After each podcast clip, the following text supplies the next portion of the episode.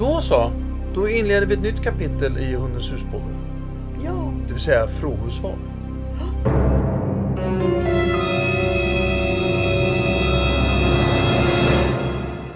Och eh, då har vi valt, vi har också fått väldigt mycket frågor och vi har också gått ut så också med att eh, säga att man kunde höra av sig angående just rädda hundar om man hade specifika frågor. Det har ju såklart resulterat i att vi har fått frågor, andra frågor också. Och vi kommer att ta med dem. Om vi inte har gjort det redan i något av avsnitten som vi har kört så, så kommer vi att försöka följa upp det vid något senare tillfälle. Men just det här avsnittet handlar bara om rädda hundar. Men Jörgen, vi har inte svarat på någon annan fråga. Nej, ja men du sa det, det kanske funnits lite grann i valppodden liksom. Vi kanske har faktiskt nämnt eh, lite grann. Nej, men det... Nej, Vaktpodden pratar vi lite om hundar som skällde vid dörren. Ja. Och det kommer jag utveckla i nästa Mira-podd. För vi fick en specifik fråga Ah, du det. kommer utveckla det i nästa Mira-podd ja. Ja, Ja, men det är så. Ja, men, ja just det. Ja, men då, då, då följer vi upp den frågan. Ja. Då. Utmärkt. Eh, Ska vi inte presentera oss? i mitt namn är Jörgen Danielsson. Och jag heter Silla Danielsson. Och det här är Hundens hus-podden. Frågor och svar. Eh, vi drar igång på en gång. Och då har vi ett, ett, ett mejl här från, en, eh, från, från Signe. Eh, hon skriver så här. Hej, min Alaskan Husky eh, Dagmar har sedan eh, dag ett eh, eh tog hem, hem henne vid åtta veckor. Varit mer eller mindre reserverad slash rädd för folk.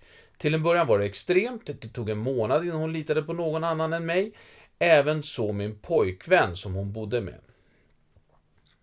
Eh, vi har jobbat mycket med det och hon är idag tre år gammal, väldigt funktionell och mest bara reserverad tjej som mest inte är intresserad av folk och hon inte känner. Men, då jag jobbar i restaurang, och här kommer grejen. Då jag jobbar i restaurang och hon ofta är med mig har vi ett stort problem då hon är paniskt rädd för kökschefen. Eh, Hon har varit med mig på jobbet under hela livet och rädslan för den här personen släpper aldrig. Den blir sämre ibland och bättre ibland, men hon är konstant orolig, svansar mellan benen, hukar sig och springer iväg när han är i närheten. Han har aldrig varit dum mot henne, han tittar inte på henne, på order från mig, och ignorerar henne. Men jag vet inte hur eller om det går att skingra den här rädslan så hon kan få ett dräglig tillvaro på jobbet där vi är rätt så mycket. Tacksam för svar, Signe. Först vill jag verkligen berömma till att, att du har gjort sånt bra jobb, Signe. Eh, det du beskriver är ju en rädd liten tjej som kom till dig och nu klarar hon av det mesta. Förutom kökschefen. Och det är ju bra är kökschefen tänkte jag glatt. Mm. För här tänker jag motbetingning genom att han slänger till henne gott kött. Goda köttbitar. Så kommer ho- hon att se honom som en, en resurs. Och, och vet att ja, men där kommer jag få någonting gott. Och det har också gjort helt rätt att han inte har tittat på henne. Så att eh, först så kan han låta bli att titta på henne. Men när du märker Signe att hon slappnar av och blir mer och mer frimodig, vänligt inställd gentemot honom. Så kan han också börja titta på henne och prata med henne. Du ser tyst, eller Ja. du är tyst Jörgen. Jag är tyst. Tänker, ja, ja, jag, jag, tänker, jag tänker så här. Eh, hon nä- nämnde också, jag ska säga vad jag faktiskt tänkte på. Ja. Jag visste inte om, om kökschefen var en han eller hon först. Och du sa det där han. är alltid mitt misstag. Jag ber om ursäkt om det. Om... Nej, det är en han. Hur vet du det? För jag läste det lite längre ner i mejlet sen. Jaha, men jag har ju läst det där för länge sedan när det Ja, kom. Så han det- har aldrig varit med- dum mot henne. Ja. Men hör du, eh, ja. Nu vet vi ju inte hur förhållandet, hur det här, hur, hur det ser ut i den här restaurangen. Eh, om kökschefen kan gå och slänga omkring en massa saker. Eh, eh, eh, Det tror jag mat. Signe ser, till att ordna. Ja, exakt. Du, Men samtidigt så skriver Signe här också att det har ju faktiskt... Eh, ibland så är det bättre. Och ibland är det sämre. Mm. Du vill lite vara vaken på det. Vad är det som är i, det- i det bättre läget? Vad är det som var då? Kan inte det vara bra? Man kan alltid analysera. Eh, och det kan ju vara hormoner eller det kan vara Aha. Och inte hos kökschefen då, utan hos... Ja, hos tiken. Mm. Eh, det kan också vara så att det är... An... För jag tänker att Signe skriver att han har aldrig varit dum med henne. Men i ett kök så skramlar det ju rätt mycket. Ja, Och tänk i spökåldern när Dagmar hette tiken va? Ja, Att Dagmar då är någonstans i närheten av köket och sen så tappar man någon stor kastrull och så när hon tittar upp så är det kökschefen hon får syn på. Alltså en sån händelse kan sätta spår. mm. Och då blir det kökschefen som står för de här otäcka ljuden som är höga Ah, och bullriga och slamrar och så. Ehm, så han personligen kanske aldrig har gjort någonting men hon har gjort en association mellan skrammel och honom. Ehm, och det kan vara bra att fundera på och analysera, är det bättre eller sämre dagar och sådär. Men jag tror att det är ganska lätt med att slänga godbitar till henne. Först på långt håll och sen närmare och närmare. om, det är en, om det är en stor restaurang kan man ju slänga på långt håll. Ja. Du, ehm, nu vet vi inte om de här kökscheferna har sån här jättehatt på Tänk sig. om det är en vegetarisk restaurang. Ja, Då får, vi köpa, då får ni köpa in kött. Det visste vi inte heller. Nej. eh, och, och vi vet inte heller om kökscheferna har en jättehatt. Sån här jätte som de brukar ha. Jag, jag tänker på Ratatouille. Ja, Ja, exakt. Ja. De tror att det är en fransk restaurang. En fransk, så här tre, den, tre, den enda trestjärniga restaurangen vi har. Mm, Eh, det tror jag kanske inte att det är, just den. Eh, nej, men, men skämt åsido, det här är ju, det här är det här är lite frustrerande. Mm. Det här är jobbigt och det, är liksom, det blir liksom... Jag vet jag inte om Signe känner så, men jag skulle känna liksom att det känns lite pinsamt också. Det är bara... Jag är ledsen. Det funkar jättebra med alla andra, men det är just bara dig så, som hon är livrädd för. Mm. Ja. Eh, Så, Men du tror, du tror på motbetingning, du tror att det, eller inte motbetingning, jo, Jo, det blir- att man förändrar känslan helt enkelt. Det är, ba, det är bara plussa på hela tiden. Eh, så att det är massa goda saker som sker. Nej men hur lång tid... När jag tränade Mira idag, hur lång tid tog det för henne att räkna ut att när hon hade gjort skutt så slängde jag godbiten? Bara för att jag skulle hinna träna Nova emellan. Mm. Det tog sju repetitioner och sen skulle jag inte göra det. Då stoppade hon näsan i backen. Nu är inte Mira, alltså det finns ingen rädsla där. Men eh, om vi säger att köks, kökschefen slänger 10 godbitar, 50 godbitar, 100. Alltså någonstans så kommer ju Dagmar börja se honom som en enda stor god och glad köttbit som kommer farande. Alltså det, exakt. jag brukar säga det till mina hundar, när vi, för då brukar vi motbetinga med köttbullar. Att ja, men det hunden är rädd för, om varje gång hunden är rädd för någonting Mm, får en köttbulle mm, så kommer ju den här personen eller andra hunden eller ljudet, vad det nu är, ja, men det kommer ju betyda köttbullar. Så den kommer ju gå och leta köttbullar sen. Den kommer ju ha uppsökande verksamhet. Så att jag tror att det går bra med motbetingning. Ma- Och ma- tuben är inte aktuell här. Nej, för det, jag vill att han är aktiv. Ja, ja. Ehm, och Ja. Jag tror att det är lättare så slipper Signet liksom tänka på att förhålla sig till. Jag tror det är jättelätt för kökschefen att ha, men, ha några köttbit, några skålar med kött här, lite här och där. Där hon kanske kommer dyka upp då Dagmar. Och så Ja. bara slänger han till en god, en, en god köttbit. Ja. Så behöver inte Signe liksom vara involverad i det. Nej. Hon verkar ha bra koll och kan informera kökschefen vad hon, han ska göra. Eh, Och jag vill jättegärna få en liten mejlrapport, det vill väl du också? ja, ja, absolut. Absolut. Tog det liksom 50 köttbitar eller tar det 100 eller 1000? Ja. Och återigen, så, precis som du inledde, så, så har hon ju uppenbarligen gjort ett väldigt bra jobb i alla fall. Med en... en, en s- s- och sen, sen har du sagt så här En, också. vänta vad sa du? Nej, nej, att hon, att hon faktiskt förut var eh, extremt rädd. Ja, att hon var väldigt rädd. hon- Och nu är hon bara reserverad. och Så. Ehm, Hon nämner ju inte pojkvännen igen så att antingen så har de jobbat igenom det eller så ja, hon har varit, just det, hon, eh, hon är väldigt funktionell och mest bara en reserverad tjej som mest inte är så intresserad av folk hon inte känner. Och det har du sagt förut. I någon podd som vi hade faktiskt, något avsnitt. Där eh, det är inte säkert att din hund vill vara, tycka om folk. Mm. Det är olika på olika hundar. Ja. Vi- Men det, däremot att kunna fungera tillsammans med klart och att inte hunden ska behöva vara rädd för andra. Mm. Men, men man ska inte tussa ihop och tro att man kan att ens hund, eh, bara för att en hund och, och den är god och sådär, att den vill träffa andra människor. Nej. Nej. Och det, det är många som blir lättade när jag säger det. Ja. Så lycka till Dagmar och jag ser fram emot en liten mejlrapport så småningom. Från Signe. Lycka Ja. till till Dagmar och, och en mejlrapport från Signe. Ja. Så kan vi säga. Ja. Mm. Fråga två då. Eh, det är Ska vi inte ha någon deadline? Gärna till midsommar säger vi. Lägesrapport för midsommar. Okej. Ja. Inte jättelång tid.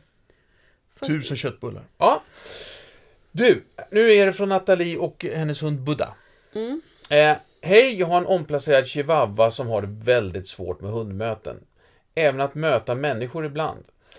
Det har blivit bättre, men de är fortfarande jättejobbigt för, men det är fortfarande jättejobbigt för Buddha och, och, och mig eftersom jag ser hur, hur han mår. Han börjar skälla 10 meter innan vi mött hunden och sen eskalerar, de, eskalerar det till att han skäller, skriker och slänger sig framåt i kopplet. Jag har ingen aning om hur jag ska hjälpa han. Eh, har ni några tips på hur jag skulle göra för att göra hundmöten enklare? Med vänliga hälsningar Nathalie och Buddha. Mm. Um jag tänker på en chihuahua som jag hjälpte i, i Portugal för ett halvår sedan. Och han var också rädd för andra människor. Eh, det rådet som jag gav, eh, eller de råden jag gav, hjälpte jättemycket. Så jag hoppas att det verkligen ska hjälpa. Men det första rådet jag vill ge, och det, anledningen till att jag tänkte på chihuahuan i Portugal, det är att det är så om... Det finns så många myter om det här. Att lyfta upp sin hund. Jag skulle säga så här, lyft upp Buddha i de här lägena. Ha honom inte nere på marken där han själv ska konfronteras med det här stora, troligtvis större än han själv eftersom han är en chihuahua, monsterhundarna som finns liksom framför honom. Och det verkar som att han får gå framför, bara min tolkning. Men om vi istället lyfter upp så att han får möta dem. Istället om, om, om du Nathalie lyfter upp honom och håller honom nära och sen gör långsamma smekningar eller massage, alltså lång, långsamma lugnande smekningar. Då kommer han bara av det att gå ner i varv. För då frigör vi oxytocinet som är lugnande och antistress. Ska hon säga det går bra, det går bra Buddha, det är ingen fara, det är ingen fara. Hon ska absolut inte ömka, så det beror på vilket röstläge hon har. För ömkar hon, åh stackars lilla gubben, Mm. då kommer han bli räddare. Okej. Eh, Men just det där du sa, det går bra, det går bra, det lät så konstigt så det tror jag inte hon skulle säga. Jag skulle nog, jag, jag Jo, Jörgen, jag- Jörgen, ja. jag skulle säga så här. Det är okej, ta det lugnt, jag sköter det här. Ja. Så. Eh, så vad en andra har sagt eh, så skulle jag lyfta upp Buddha och det är mitt första och främsta råd till dig Nathalie. Eh, det Vad, måste- vad, skulle, det- vad är anledningen till att man inte ska lyfta upp? Nej, Alltså, de ska klara sig själva och de blir bara räddare och det är så Ah, ja. jäkigt och hundar. Nej, alltså jag har fått höra så mycket konstiga saker.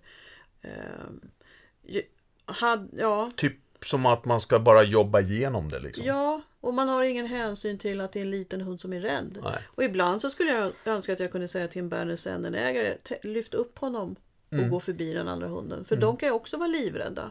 Men där har vi ju inte förmågan att lyfta en Berner Sennen. Nej. Men nu, Buddha är liten. Låt honom känna trygghet och kärlek i din famn. Och ge honom en långsam, lugnare massage. Sen, eh, även här motbetingning. Och då skulle jag använda tuben. Det vill säga ha en osttub med sig i fickan. Och när Buddha har fått syn på den andra hunden, då lyfter du upp honom och då ger du den här lilla osttuben framifrån så att han ser den andra hunden. Och så får han slicka Ja. förbi mötet så att den andra hunden har passerat. Det här kommer förändra känslan i honom. Ja. Så att han kommer leta hundar för att få osttub. Han kommer se osttuber istället för köttbitar. Ja. Som Dagmar. Eh, eller gnaga på en, en han- köttbulle förbi och sådär. Det- Och när ska osttuben komma? Alltså för det kan också bli så här. Lyft upp mig, lyft, lyft upp mig, lyft upp mig så jag får lite osttub. Det har ingenting med hund att göra. Nej men det, det, det, det, är så, det är så underbart för det är så våra hundar har tränat dig. Kom jag på nu. Men, förlåt. Eh, ja, en jätteadvokat fråga. Eh, han ska först se den andra hunden. Det är jätteviktigt. Han ska se den och då ska hon lyfta upp honom. Ja. Eh, Och för för sen han, fram med tuben. Ja. Är det så att han går igång för mycket av att se den andra hunden, alltså om det är väldigt nära, då skulle jag lyfta upp honom först och sen får han syn. Så på, på den andra hunden. Men det, det viktigaste här är att han ser den andra hunden innan han får tuben. Han börjar skälla 10 meter innan vi har mött hunden och sen eskalerar det. Ja, Tills han bara skäller och skriker och slänger sig framåt i kopplet. ja. Så ta upp honom och när han får syn på hunden, även om han börjar skälla, det spelar ingen roll, han kommer börja skälla i början, Mm. så ska osttuben fram. Och, och den, det du ska tänka på Nathalie, det är verkligen att han ser den andra hunden medan han liksom slickar på tuben. Eller om man tar en köttbulle som han liksom får gnaga förbi. Det är ju en chihuahua, en liten hund. Ja. Så han kan ju gnaga på en köttbulle förbi den andra hunden. Eh, för det problemet är, och som många gör fel, det är att man ska vara så snabb. Man ska vara snabbare än hunden. Så man ger antingen tuben eller köttbullen innan hunden har fått, sett, fått syn på det den är rädd ja, för. Och då betyder godiset Usch, nu kommer en äcklig hund. Det Ja, kallas för exakt. poison food. Just det. Så att då, då när man ska ge köttbullen eller ta fram tuben, ja, då har man gjort en association till att nu kommer det där monstret. Så då blir de rädda istället. Men hör du. Eh, och sen så nä- nämnde du när vi pratade lite grann förut så nämnde du också att det här är, är, ehm, att man skulle också kunna tänka gå i båge och tänka på avstånd och sånt också. Men hör du, chihuahuorna.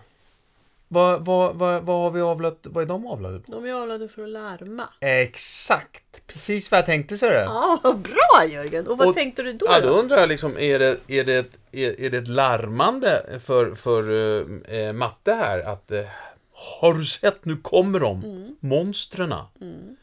Vet, vet, hur vet vi? Och, och, och är det, kan det vara så att, att, inte, att inte Buddha känner att Alltså matte tar inte det här på allvar. Nu är, vi, nu är det 10 meter. Nu är det 5 meter. Nu går jag över och skriker. Så matte fattar. För nu, nu händer det. Och när Buddha mejlar in till Människopodden. Då frågar han, jag har en matte. Jag larmar och larmar. Vad ska jag göra? Det skulle, det skulle kunna vara, det skulle hon kunna vara hon så. beskriver ju inte någonting om kroppsspråket där. Nej. Och det finns eh, absolut att han kan larma och så, men du kan... Man kan jobba med problem på samma sätt i alla fall. Ja.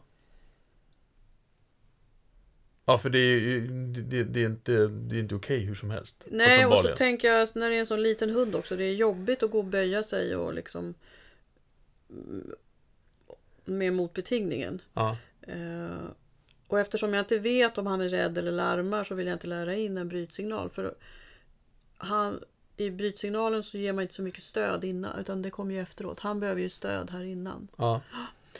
Så därför kör vi motbetingning. Okej. Mm. Ja. Och gärna en liten lägesrapport ja, just kring det. midsommar. All, all, alla alla, alla Ja. får enligt doktor Sila. Eh, Doktor Sila! Ja, doktor Sila. Eh, så återkommer man vid, vid midsommar. Ja. Ja, Lycka till Nathalie! just.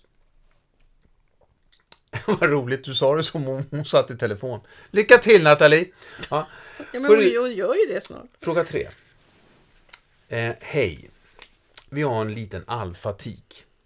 Glad, nyfiken och vanligtvis orädd, utom när det kommer till stora hundar. Då går hon stora omvägar. Hon verkar då bara ytterligare trigga deras intresse och nyfikenhet så saken blir bara värre och värre. Vad göra?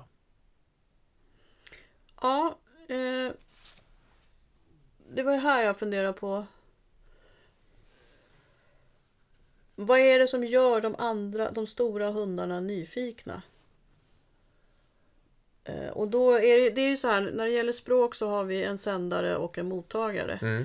Och mottagarna reagerar på det sändarna skickar ut. Mm. Och eftersom inte små hundar beter sig på det här viset utan det är bara större hundar så beter ju hon sig annorlunda mot större hundar. Så vad är det hon sänder till hundar som är större? Och kan hon då ha råkat ut för någonting i samband med större hundar, alltså någon oschysst stor hund eller eh, att det har hänt någonting i något möte med någon stor hund. Eh, som gör att hon är lite osäker och obekväm. Mm. Eh, så jag skulle önska att Niklas tar kontakt med en diplomathund och så får man göra en utvärdering. Liksom, vad är det tiken säger? Gentemot större hundar. Kort om diplomathundar. Eh, diplomathundar är ju specialutbildade hundar som eh, hjälper till med valpars språkutveckling men också då rädda arga hundar. Och i det här fallet så skulle jag då kunna se, eller inte jag utan diplomathundsföraren kunna se vad är det hon sänder ut. Alltså är hon rädd eller är hon tveksam? Ger hon dubbla signaler? Eh, blir hon valpig? Blir hon, alltså vad är, det, vad är det hon skickar ut för signaler? Eftersom det rör sig om, han pratar om majoritet, det, alltså på, det är större hundar. Mm. Så det är ju någonting mot större hundar Ja. som, som Vanligtvis orädd, utom när det kommer till stora hundar. och då blir hon ju rädd eller obekväm Ja. också. Ehm, så.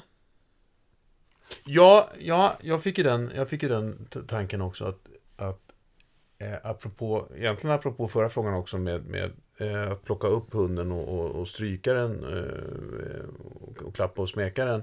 Eh, jag, jag började ju också fundera på om det är så att Niklas, eh, vad sänder han ut? Mm, precis. när en stor hund kommer nu. Om det här liksom, det här, man börjar känna igen det här och nej liksom.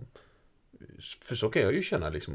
Så, jag, och nej, alltså, jag, ja, alltså man, man börjar agera själv. Man, utifrån att man ser att det här är väldigt jobbigt för hunden så tittar man ju lite längre fram och så ser man helt plötsligt, och där kommer en sån där hund. Liksom. Nu, den där, det där är stor, det där kommer bli jättejobbigt för henne. Eh, så vad sänder han ut just då? Och det snappar ju hon upp. Ja, Så det kan behövas ögon utifrån, alltså en hundpsykolog och en diplomathund. Mm. För att kika på Niklas och det står inte hennes namn. Men... nej. Och sen skriver ju han att hon är en alfatik och det ska vi prata om i, i ledarskapspodden Niklas. Ja, för nu utgår du från att alfa är alfa. Nej, jag gör inte det. Nej. Men det verkar som om Niklas gör det. Ja, men vad kopplar du till alfatik då? Vi ska prata om det i ledarskapspodden.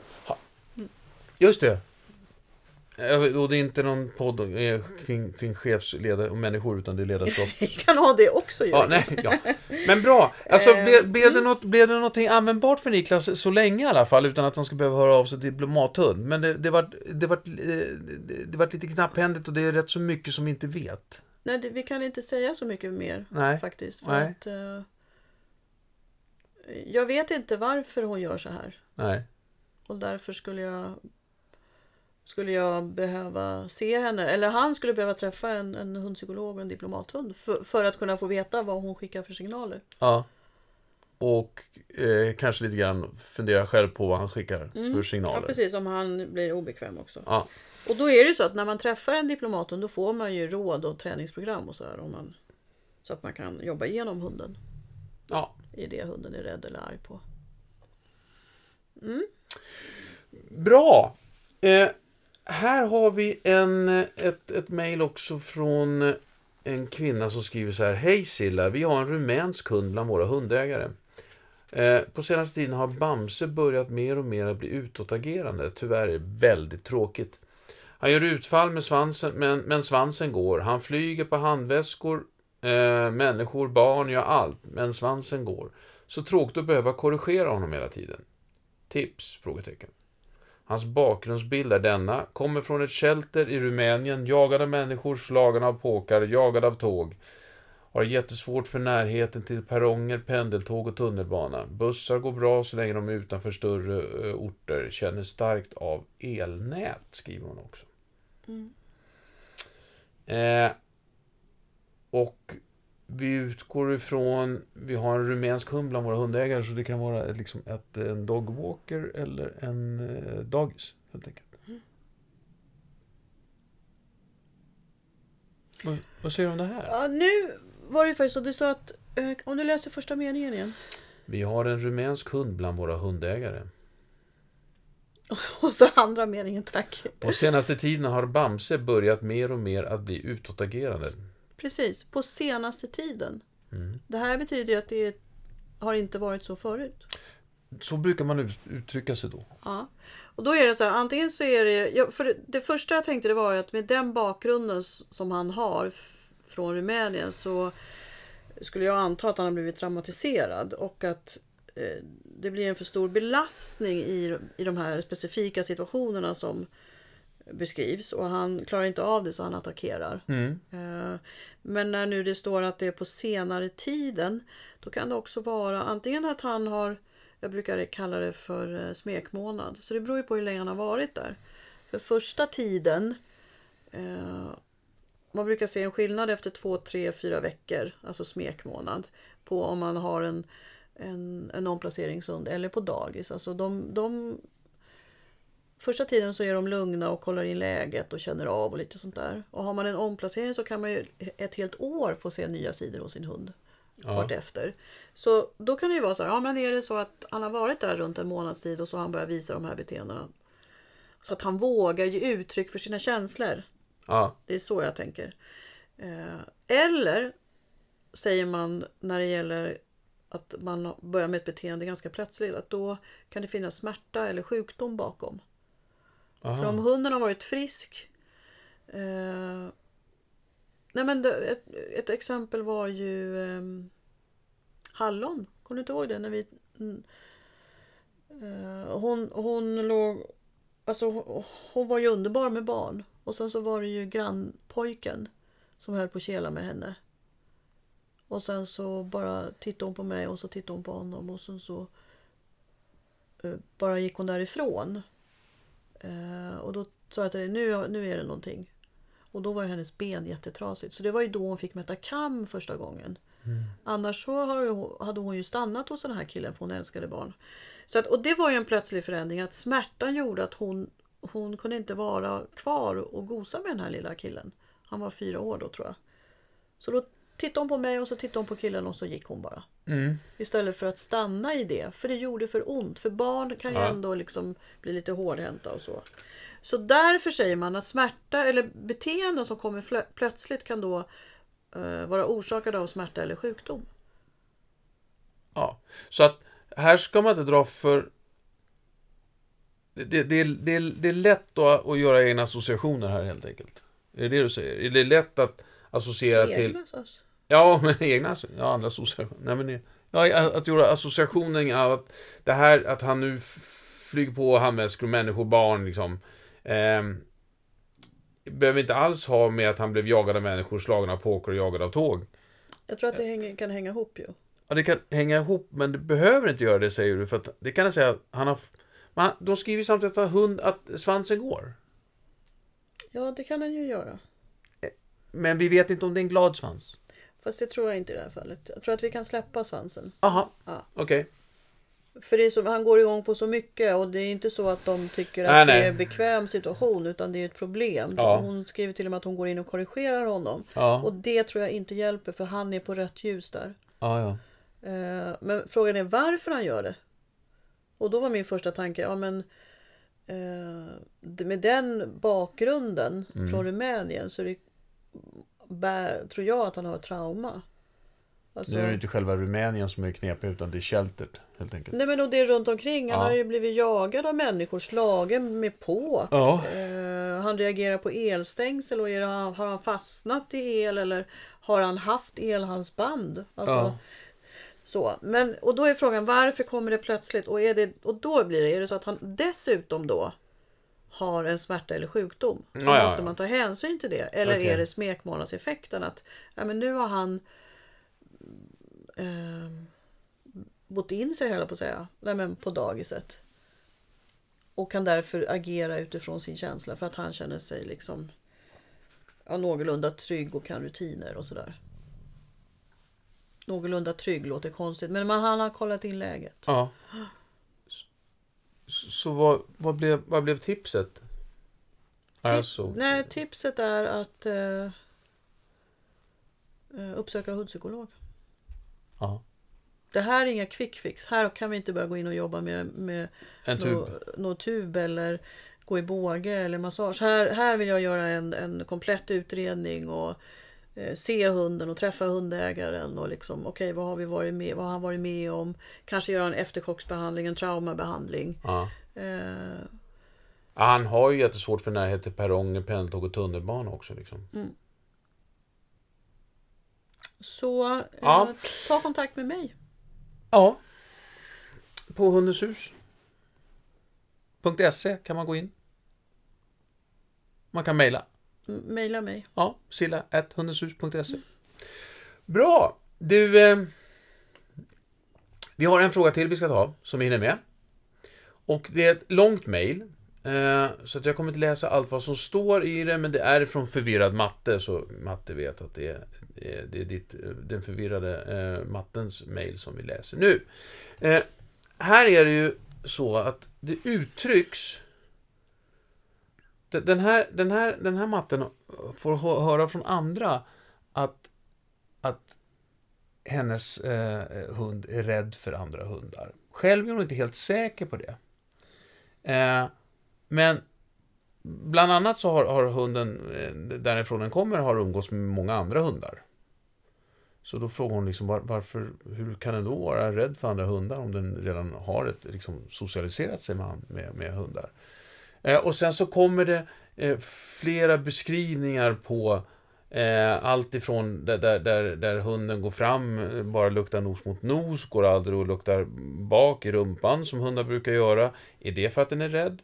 Den, eh, den tittar om spe, lite speciellt i ögonen, är det för att den är rädd? Eh, och eh, i- Den ger lekinviter Ja. och skuttar och... Ja. och sen ger utfall helt plötsligt liksom och så. Så, Jag, så här. Jag tror att tiken ger dubbla signaler. Eh, hon är... Både att hon gör leken vit och sen gör ett utfall. Eller som hon skriver, hon går fram och gör en nosputt vilket är en inbjudande signal. Men sen stirrar de med ögonen vilket är en hotfull signal. Så det är dubbla signaler från den här tiken. ja, Och då är det ju faktiskt så att även om man har umgås med många andra hundar och blivit socialiserad så är det ju inte kvantiteten hundar som gör att man blir en trygg och säker vuxen hund. Utan det är ju kvaliteten. Ja. Om jag träffar individer som inte är bra på hundspråk och som mobbar mig eller säger till mig på ett oschysst sätt eller leker för hårt eller inte ser när jag blir rädd och ändå fortsätter gå på. eh, Då har ju inte jag bra erfarenhet av hundar. nej. Så därför kan man aldrig säga att en hund som umgås med andra hundar till exempel till hundrastgårdarna. Ja, men, ja, men min hund har varit jättemycket i hundrastgårdar. Ja, men den har inte haft positiva upplevelser nej, exakt. i hundrastgårdarna. Ehm, så det är ingen garant för att man har en trygg säker hund bara för att den har umgåtts med andra hundar. Utan Nej. det är ju kvaliteten i hundmötena. Det är därför jag är så ivrig och så här, att det är så viktigt med vilka hundar möter din hund och när och hur. På vilket sätt och så vidare. Eh, så att jag tror att hon är osäker. Hon ger dubbla signaler. Och att eh, eh, Ibland är hon rädd och ibland är hon hotfull. Ibland är hon lekfull och så blir hon rädd och så går hon in i hot. Så hon växlar mellan sina känslor och sina signaler. Vilket då också gör matten förvirrad. För hon ser ju sin hund varje dag. Vilket om jag bara skulle sett ett tillfälle, ja men nu var hon rädd liksom. Ja, just det. Och sen har ju hon en specifik fråga där. Varför går hon inte fram och nosar hundar i baken som andra hundar gör? Ja. Och det tror jag är för att hon inte vågar vända. Hon litar inte på andra hundar. För då vänder hon ju bort. Alltså Ja. det har jag sett många gånger. Eh, Man, om man inte litar på någon annan så, går, så vänder man liksom inte... Man ser till att man inte lä- lämnas åt slump. Alltså när man går runt i cirkel sådär. Däremot kan man gå på och nos, eller gå på, man kan gå fram och nosa en annan hund i baken. Eh, bakifrån. Och det är ju så vi jobbar med diplomathundarna. Mm. Alltså att om Nova då som är väldigt trygg och säker så kan jag säga sitt och så, så nu kommer en hund och nosar på dig. Och det vet ju hon redan då. Och hon är lugn och trygg i den situationen. Annars skulle jag aldrig göra det. Och då kan ju en annan hund få komma fram och nosa bakifrån. Mm. Och efter de har gjort det då vågar de sen ta nos mot nos, noskontakt. Eh, när man Ja. så. Så att nej, hon, hon vågar nog inte nosa andra hundar i baken. Däremot så vå- vågar hon nosa människor i baken för hon har inte det problemet med människor. Nej. Och det var ju lite pinsamt och jobbigt. Ja, just det. att Det hon nämndes också i mejlet. Ja. lyfter upp eh, Ja, kjolen och ja, trycker till. Så. Eh, och det, men det har hon inga problem Hon har inte problem med människor så det är inget problem för henne. Nej. Och vill hon veta mer då om sin hunds språk och så, så är det ju liksom ta kontakt med en diplomathund. Mm. Som då är trygg och säker i möten och kan eh, stå emot de här dubbla signalerna. Ja, just det. Och, liksom, så. och så får man då ett kvitto på vad hon hur hon är. Tiken. All, jag tänker, all, du, nämner, du har ju nämnt det här med diplomathund många gånger. Jag tror att vid något tillfälle så sa det. Men jag tycker att det är oerhört viktigt att nämna att det är ekipaget diplomathund som är viktigt.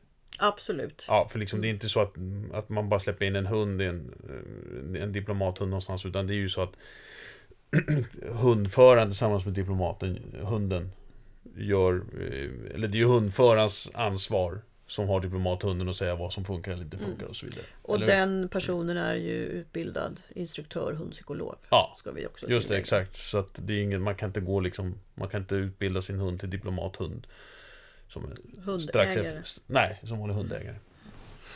Eh, bra, nu vart det ju så här, ta kontakt med en diplomathund, eller ta kontakt med mig och så hör vi vidare. Men vi har kanske gett lite, eh, några svar och sådär och man kanske kan ta något svar från någon annan fråga och föra över på sin, eh, på sin eh, hund också. Nej, det tror jag inte. Nej, inte i de här, men, men andra som lyssnar. Ja, ja men precis. Ja, Nej, men det, är ju, det är ju så här att det är jätteroligt att svara på läsarfrågor och det är svårt. Eh, för det blir ju generella ja. eh, Ja. svar utifrån ett mejl på kanske fyra, fem meningar eller tio Ja. meningar. Men jag är väldigt glad att kunna göra det. Och hoppas att, det liksom, att man får någon idé eller någon tanke eller tar det här sista klivet till, ja men jag kontaktar någon. Och har man inte en diplomathund i närheten, ja men det finns ju eh, man kan gå in på Sveriges hundföretagares hemsida och hitta bra instruktörer och hundpsykologer för att få ett första möte. Liksom. Ja. Hur kan jag hjälpa min hund? För man kan hjälpa sin hund på många olika sätt, även i hundspråk. ja, just det. Eh, Men diplomathunden hjälper verkligen till där. Nästa gång vi hörs, eh, då kommer vi prata... eh, Då är det Mira som gäller. Ja, just Då är hon 16 veckor. Eh, Så att Och vi... det går med raketfart. Dum, dum, dum, dum, dum, Ja, verkligen, verkligen. Ja. Och här nu i Stockholm så har vi ju sommar och sol så hon är, mm. vi är mer och mer ute. Sommar och sol har vi inte. Hörni, ha det bra så hörs vi mer. Hej då! Hej då!